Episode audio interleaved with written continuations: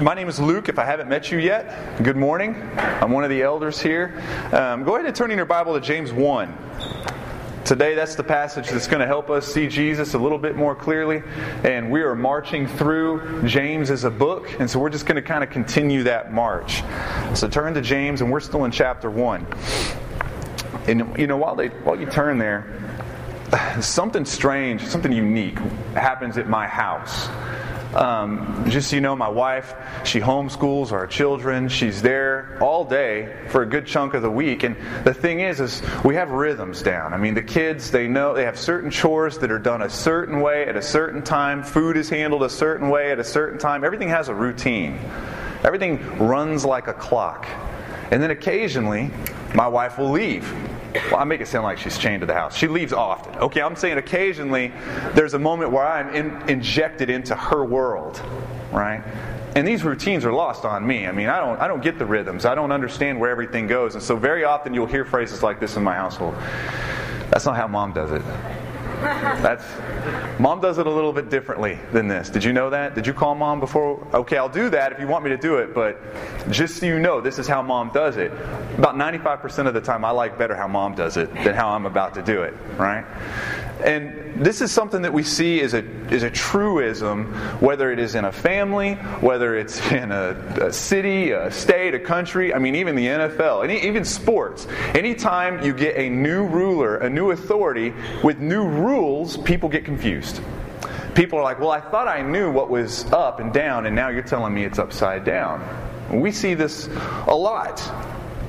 I will, I will even say that if you're a Christian, do you even remember the new way of life after you became a Christian, the new routines, the new rhythms. Things are just different. You're, you're, imaging a different king. You used to be the king, and now you have a king, right? I remember learning that, man, I handle time differently now. I handle money. Money is different now. Girls are different now. My mouth is different now. I mean, everything's different. And what it did as a young Christian is it provoked a lot of confusion there was a small amount of time where I was like, I don't know really what's up from down. I mean, praise God for coaches and pastors in my life that helped me through all of that. The reason I'm saying all that is because this is a little bit of what James is having to do in this passage that we're dealing with today. The passage that's going to lead us today is where James is talking to a church of Jews that are scattered throughout greater Palestine, right? They all become Christians, and now the old world, old rules are colliding with this new world with new rules. That's what we're seeing. And they're, they're kind of in that fog, right? So let's just read. We're going to go through it. It'll be on the screen if you have your Bible. It's in uh, verse 12. We're going to do verses 12 through 18. And it starts off this way Blessed is the man who remains steadfast under trial. For when he has stood the test, he will receive the crown of life, which God has promised to those who love him. Let no one say when he is tempted, I am being tempted by God. For God cannot be tempted with evil, and he himself tempts no one. But each person is tempted when he is lured and enticed by his own desire. Then desire, when it is conceived, gives birth to sin. And sin, when it is fully grown, brings forth death. So do not be deceived, my beloved brothers. Every good gift and every perfect gift is from above, coming down from the Father of lights, with whom there is no variation or shadow due to change. Of his own will, he brought us forth by the word of truth, that we should be a kind of first fruits for his creatures. Now, here we have it. James is talking to a group of people, and this, these are the kind of things that they're saying. These are the phrases that James is hearing that provokes this in his letter. I had to sin. I didn't have a choice. I mean, my situation, it's forcing me to do it. There's too much temptation in front of me, there's too much on me, there's too much before me. By the way, where, where do my temptations come from? Is it me? Is it the devil? Is it the world? These are the thoughts that are going on. And I'll tell you, this is one of those passages in the Bible that I'm so excited. And it is very clear to us, clear to me, that the Bible is a living word. Because what it's confronting over two millennia ago and young believers and churches is the same thing it's doing today. Right? On the way to church this afternoon. It's going to confront us in the same way. We live in this fog. Because just like the early Christians, we can do this thing where we sin in our temptation and then we manufacture excuses very easily. and eventually we pin the blame on God. It sounds weird because you don't ever really hear yourself blaming your sin on God. But we do. And we actually got this from Adam, our father. Adam did this, right? Hey, I sinned, Lord, but I mean, this is the woman you gave me, right? Let me remind you, I mean, yes, I sinned, I did it. We're having this discussion, but this wouldn't be a discussion we'd be having if you didn't give me woman. I mean, logically, let's just think about it, God. It's really your fault that I sinned. That's what he did, and that's what we do. We do this.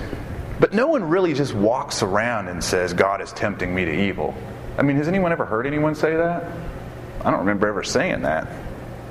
It's not something that we say, but we know that if God orders our feet and He forms our moments, if this is something that God really does, then it's easy for us to just go ahead and carry it another step and just pin the blame for our sin on Him.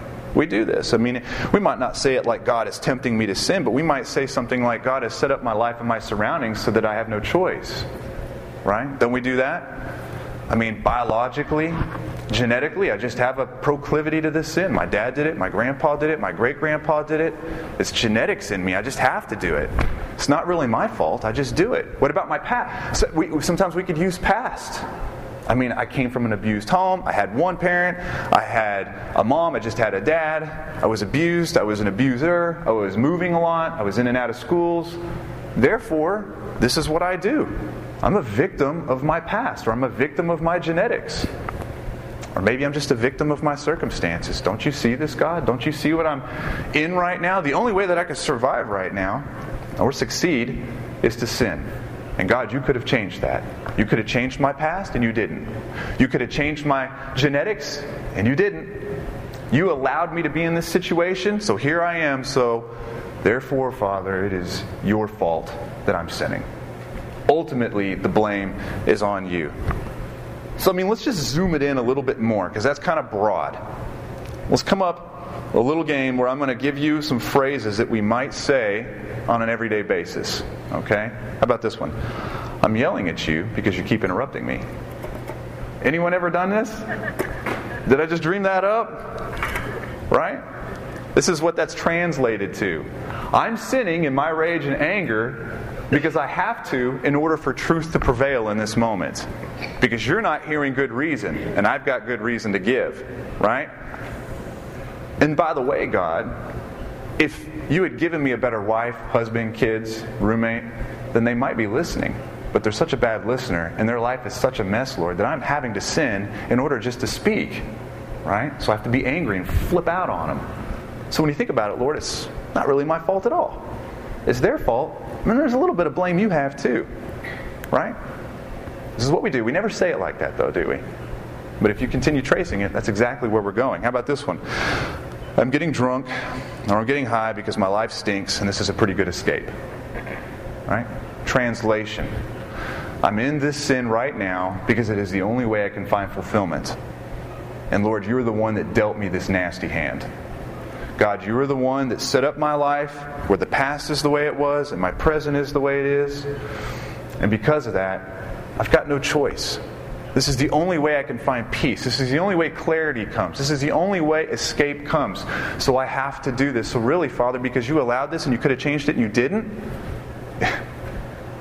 you, you're to blame. What about this one? This is a fun game, isn't it? How about this one? I lust after women or men because my wife is or my husband is not serving me anymore. She's not affectionate towards me anymore. Right? Translation. I have to do this because I have biological urges. And she is being disobedient or he is being disobedient and very unaffectionate. What am I supposed to do with these urges, which are God given, by the way? What am I supposed to do with them? Right? I got to do something. I mean, God, it's really your fault because if you'd given me an obedient wife or husband, if you'd done this, then I wouldn't be struggling with lust, which is a total lie. So, God, I mean, realistically, it's a little bit your fault. I mean, did any of these start to ring true? How about this one? I'm a bad steward. I'm a bad manager of my time, my talents, and my treasure. And I'm not very generous to the community of God, whether it be a church or a missionary or whatever. I'm just not generous because I just don't have any to give. Right? Translation God, you've given me a cruddy job, you've given me a clogged up schedule, and you've not gifted me, so I have no choice but to not be generous. Right? I have no choice. If you'd given me a better job, I'd be more generous. If you'd given me a, a, a, different schedule book, I'd be more generous with my time. If you'd given me more giftings, I would actually invest in the community of God.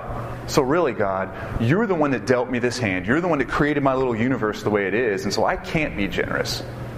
I can't do what your word tells me to do. It's really your fault. Folks, this is how we say I'm being tempted by God. This is how we do it today, to draw that text out a little bit. Someone or something tempts us, we sin, we put it right at God's feet. So James just starts this conversation by saying, Go ahead and just give up the it's God's fault act. Go ahead and just give it up.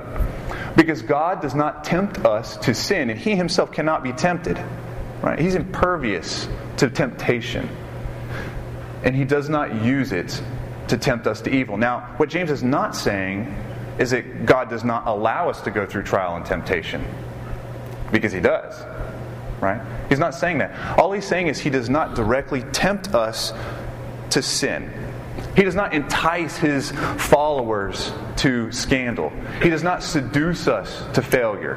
In fact, He does the opposite and He cheers us on in our temptation towards obedience. This is what He does. Look at 1 Corinthians 10:13 and it'll be up on the screen as well. No temptation has overtaken you that is not common to man. God is faithful, and He will not let you be tempted beyond your ability, but with temptation He will also provide the way of escape, that you may be able to endure it. So, the easiest way to think about this for me is to remember that God is a good father. And good dads do not inflict temptation towards evil towards their kids. Good dads don't do that. But good dads will allow their kids to go through trial and temptation, won't they? I mean, why does a good dad do that? I mean, someone throw out a, an answer. Why would a good dad allow a kid to go through a trial or a temptation? Growth. Growth. That's a big one. Growth. Wisdom. Wisdom. Show him that he loves him. Maturity. Trying to perfect us over time. Hey, I remember the day that my dad moved me into my, my dorm as a freshman. I went straight from high school straight into a dorm. And I remember carrying boxes up to the 12th floor of Texas Tech, and my dad being behind me. It wasn't even day one of school, and we're tripping over beer bottles. We're tripping over all kinds of the residue of depravity that would come with a college campus. And the look on my dad's face, like, oh my gosh, I'm about to leave my son here. This is about to be his new reality, his new normal. But there's also a look on his face and a resolution that this will be good for him. I'm going to cheer him on. He is going to be tempted. He is going to, he's going to be tempted to do all kinds of things. But by the time he leaves us, by God's grace, he will be grown, he will be matured, he will be a better version of who he is now. And it's not just growth and maturity, God will also allow us to go through trials and temptations so that we glorify him better. Because after all, it's not all about us, right? Jesus goes in the water, he gets baptized, comes straight up out of the water. What's the first thing that happens? God's Spirit ushers and leads him right into temptation for 40 days. Wow. In which he glorified God in that time. So, James doesn't leave it open for us. He doesn't just say, hey, it's not God, so give that up. It's ridiculous argument. He doesn't say that and just leave it. He actually leads us into where sin and temptation comes from. He spells it out. Verse 14, look at verse 14, and that will be up on the screen as well. But each person is tempted, it says, when he is lured and enticed by his own desire. Now look at those words right there lured and enticed. In the original language, those are hunting and fishing terms which is it's not too hard to see that, right? Hunting and fishing terms. I mean, think of the fish swimming around in a coral, behind a rock. I don't know where fish swim, but swimming in a safe place. And then they see this lure. It looks like a bug or a smaller fish or whatever, and they think in their mind, man, it looks pretty good. And so they go after it, except they don't see that hook, right? That gets them right in the gills or the eye or whatever. And before you know it, that fisherman's reeling them in in the boat, clanked in the head. The fish is dead. You know, I don't know if fishermen really do that. They don't. Rich is like, don't, don't. They end up dead. Okay, we can all agree on that. They're dead in the boat. So what is it, what, why, why would he use that language and what does that mean for us? The fish takes it because he wants to. He's compelled by desire. He's not made to do that. Listen, friends, if you get drunk, that's because you want to. If you yell at your spouse, it's because you want to. If you daydream about another spouse, that's because you want to. If you lie, it's because you want to. If you cheat, if you steal, it's because you want to. You want to do these things. Nothing makes you do it. I'm going to prove it here in a minute. Jerry Bridges, he's a brilliant theologian, and he always says, he, he tries to get his um, listeners to understand we should change our language from using the language of defeat when we talk about sin. I'm a victim. I'm here because of. It's my surroundings, my past, my whatever. Changing it from the language of defeat to the language of disobedience. Because that's what it is. This is what Tim Chester says, and this is a great quote. He kind of defines sin for us. He says, We sin because we believe the lie that we are better off without God, that His rule is oppressive, that we will be free without Him, and that sin offers more than God. Now, listen, the enemy has a hand in you sinning in temptation. The enemy, the world, has a hand in it. But you, friends, me, we're taking the bait because we want to. And the thing about this verse is, we actually, if you read how it's written, we actually bait and build our own trap. it's by our own desire that this happens. We build and bait it. In fact, this is what it says in Psalm 7. It says, Behold, and now I'm, I am almost, go ahead and go to the next slide.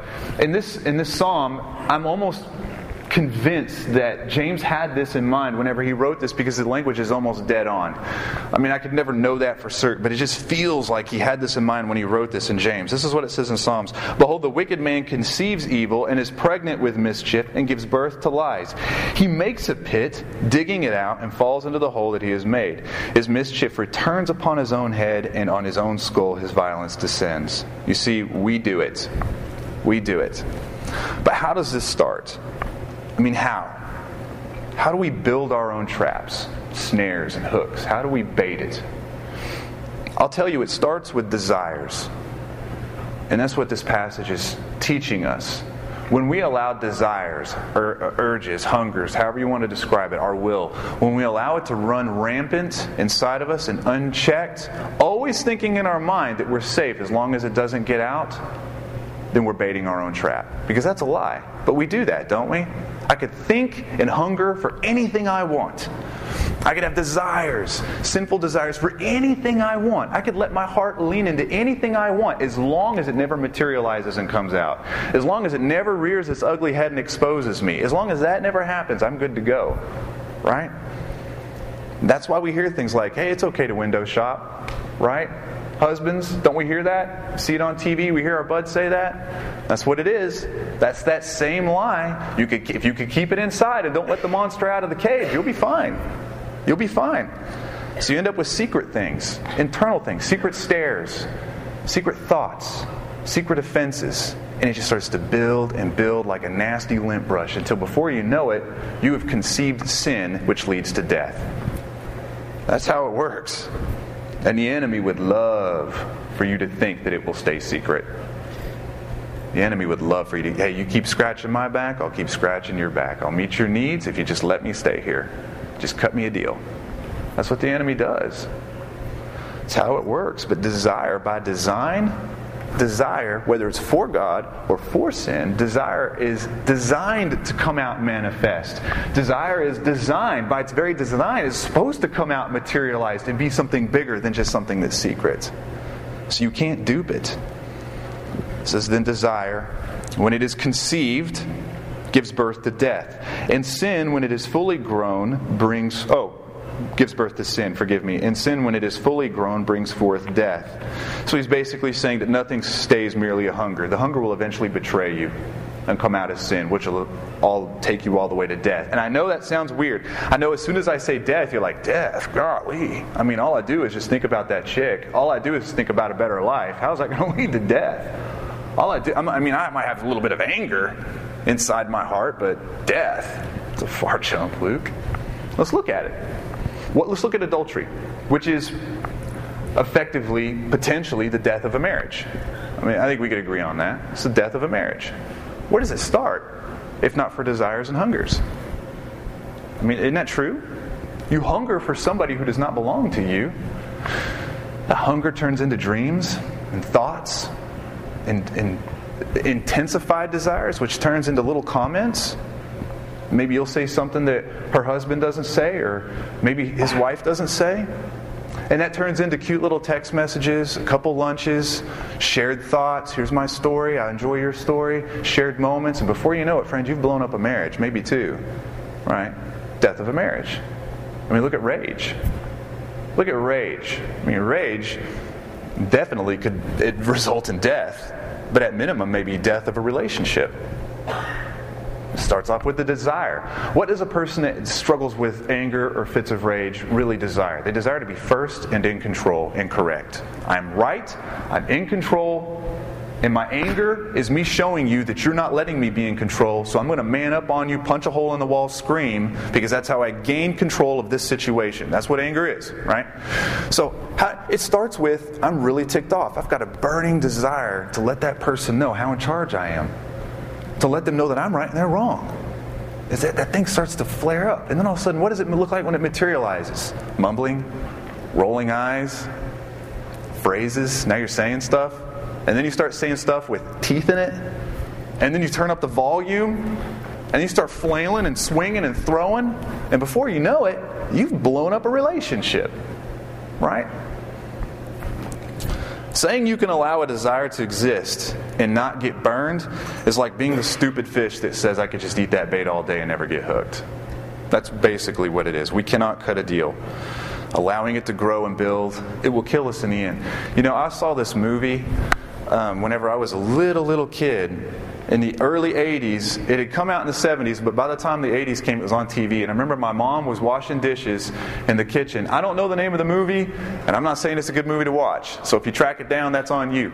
But in the movie was Clint Eastwood, and he was a trucker and a bare knuckle fighter. And he trucked across the country, you know, looking for his long lost love, which that's got all the makings of a good movie, in my opinion. So he's got, but his co pilot in this movie was an orangutan, a monkey, a big monkey and I was just fascinated with that. How can that work?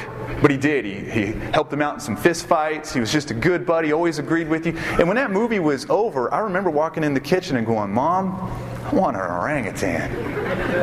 And she said, Son, why would you want a big monkey? And I said, Well, the deal is this. I mean, he could help me out in fights at school, he'd get me a Pepsi, You'd be my bud. He can. She goes, well, I don't think that normal people can have wild animals as pets.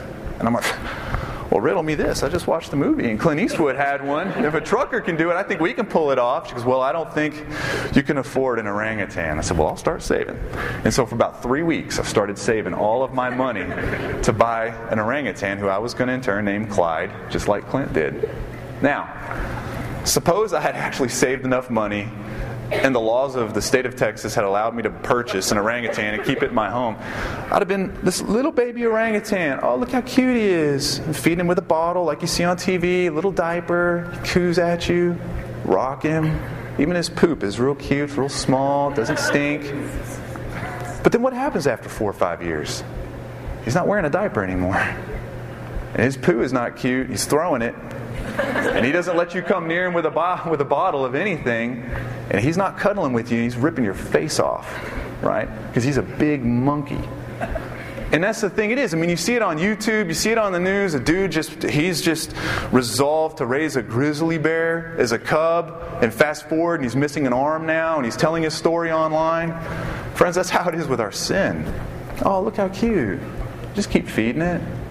It's not really making a big mess. And the messy mess doesn't really stink that bad, right? So I'm just going to keep feeding it feeding the monkey. And before you know it, you're dead. Or something in your life is dead your marriage, your relationship. Now, here's my major warning. This is my major, major, major, major, major warning in this text. You cannot stop reading this passage right here. That's my warning.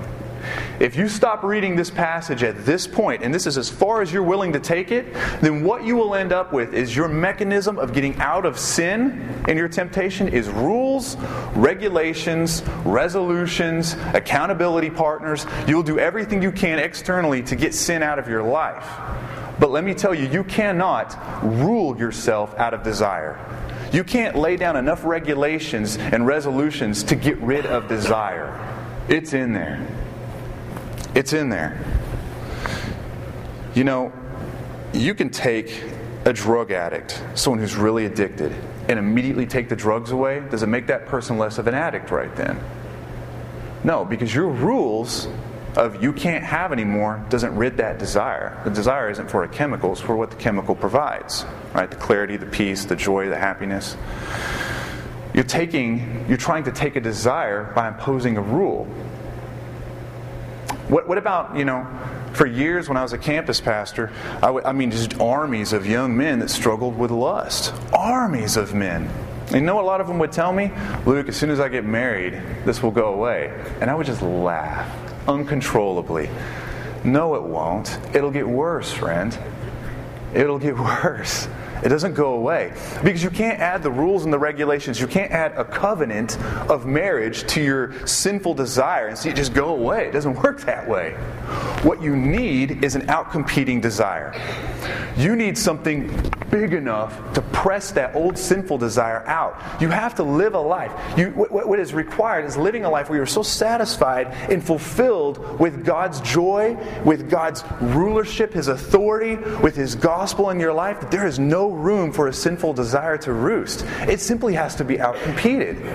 You have to love something more than you love your sin. You have to lose your taste for sin in and, and, and, have a deeper taste in something else. That is what's required. If you think about it, how do you get a big sumo wrestler out of a room? It's not a trick question, but I will tell you one thing. You don't walk in there and give him a cute little curfew. I want you out by this time.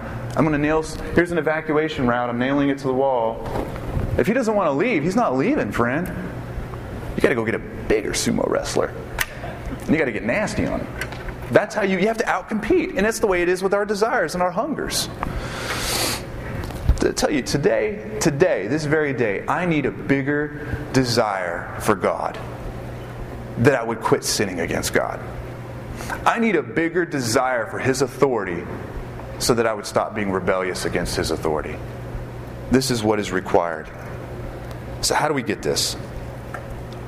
How do we get this desire? How do, how do you just not like sin anymore? How do you just love something else more than what you're doing right then? And listen, my answer is for some of you going to make you feel really ripped off because it's boringly predictable for many of you. And I say it every single week and I do it on purpose. We have to go back to the gospel. We have to go back to, what do you mean, Luke? I'm going to explain. We have to go back to the gospel because it is in Christ alone that this new affection erupts in us that we lose a taste and have no room left for what we used to be hungry for. In Christ alone, that happens. So we preach the gospel to ourselves we preach every day. We preach it to each other every day. We live it, we read it, we eat it, we pray it, we rotate around it, we remind ourselves, we pray it all the time, we say it in different ways. It is going back to the gospel and asking God to help us with that, that by His power, the power of His Holy Spirit, He starts to change the desires of our heart. Luke, how do you know this? Look at verse 17. It says, Every good gift and every perfect gift is from above coming down from the Father of lights, with whom there is no variation or shadow due to change. Of his own will, and right there, you might as well just stick desire in, because in the original language it's interchangeable. Of his own will or desire, he brought us forth by the word of truth. That just simply means gospel. That's interchangeable also with gospel. So, of his own will or desire, he brought us forth by the gospel or his word of truth, that we should be a kind of first fruits of his creatures. So look at this. Look at the language that he has up on the screen. Earlier, it says that in our sin, we bring forth death, and that is our desire. But his desire is to bring forth the gospel. So, do you see how his desire is better than our desire? We desire sin.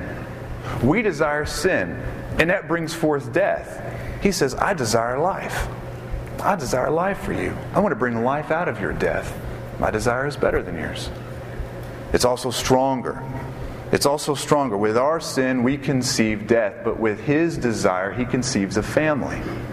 It's stronger because we look at God and we say things like, in our spirit anyway, I desire this sin more than I desire you. And he says, I desire to come and rescue you. We'll see how it works. We'll see who's stronger. And that's what grace is even in his face. Grace is whenever we say, I desire this more than I desire you. And he says, It doesn't matter to me because I desire you and my grace is stronger. Grace is blessing and salvation coming to us totally despite us, even though we don't deserve it and don't even want it a lot of times. That's what grace is. So it's stronger. It's better and it's stronger.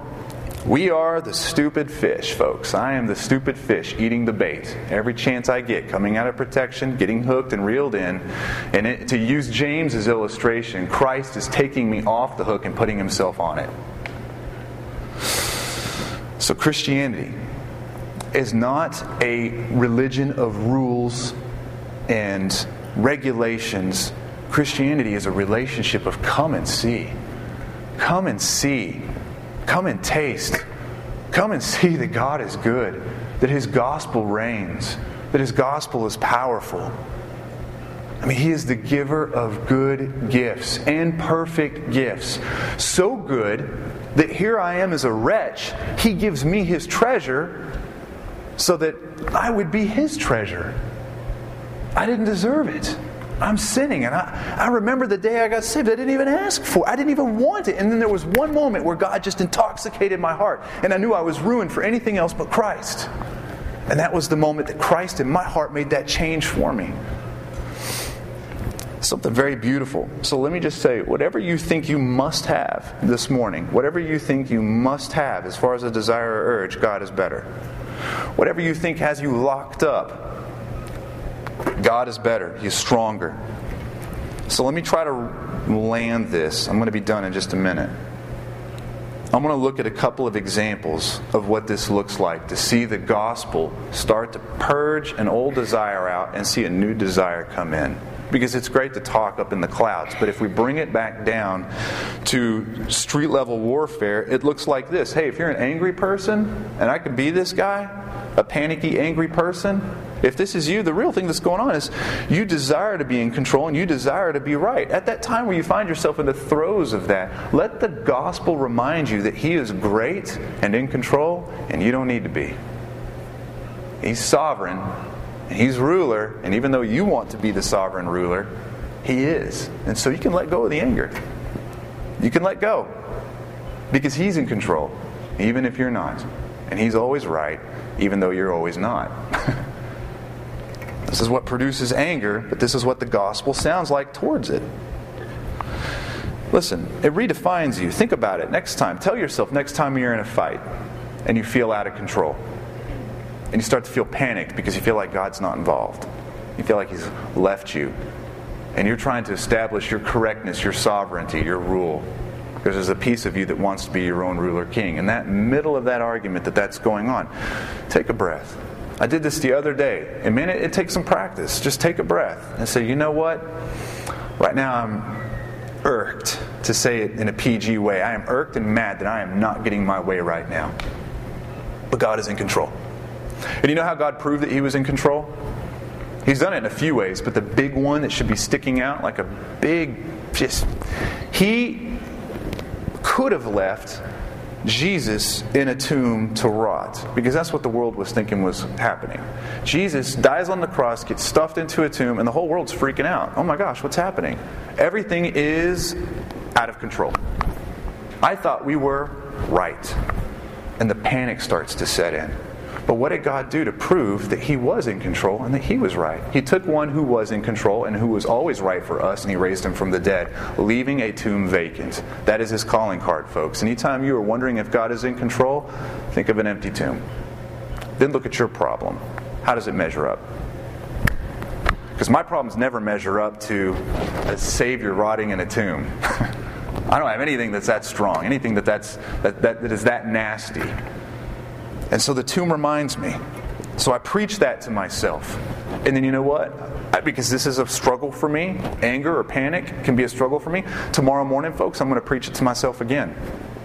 And then the next day, I'm going to preach it.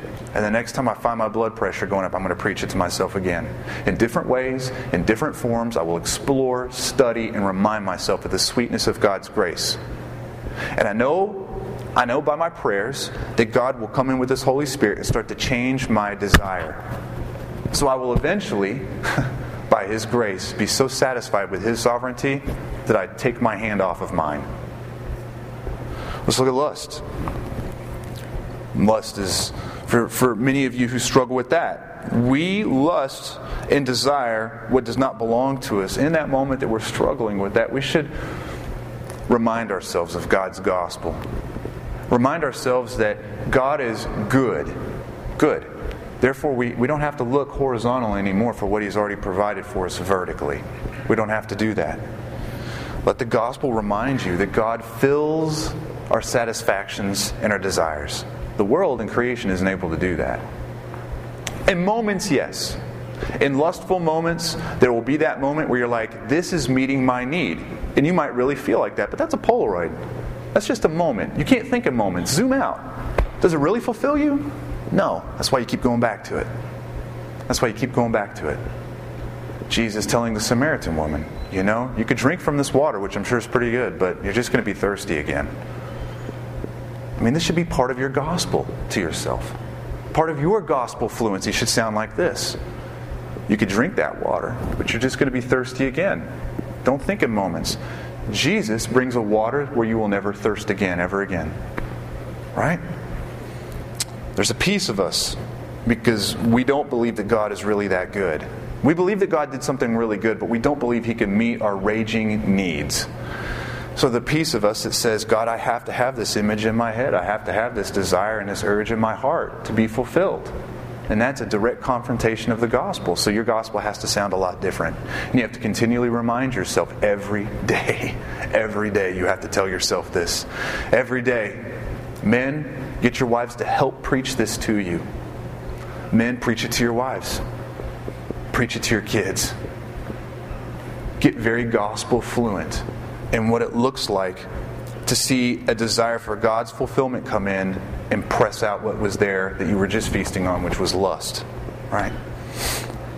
So, what now? As I finish, what now? That really depends on you. What are you hungry for? What, what are you deep? What is your deepest desire? Because I'll tell you, there are different lures for different fish and you'll look across the room and someone will be struggling with something that you're just not, and vice versa, right? That's the thing about it. They're personalized, they're customizable, these temptations are, aren't they? So, what is it that you're hungry for? And now ask yourself, what does it look like when the gospel collides with it?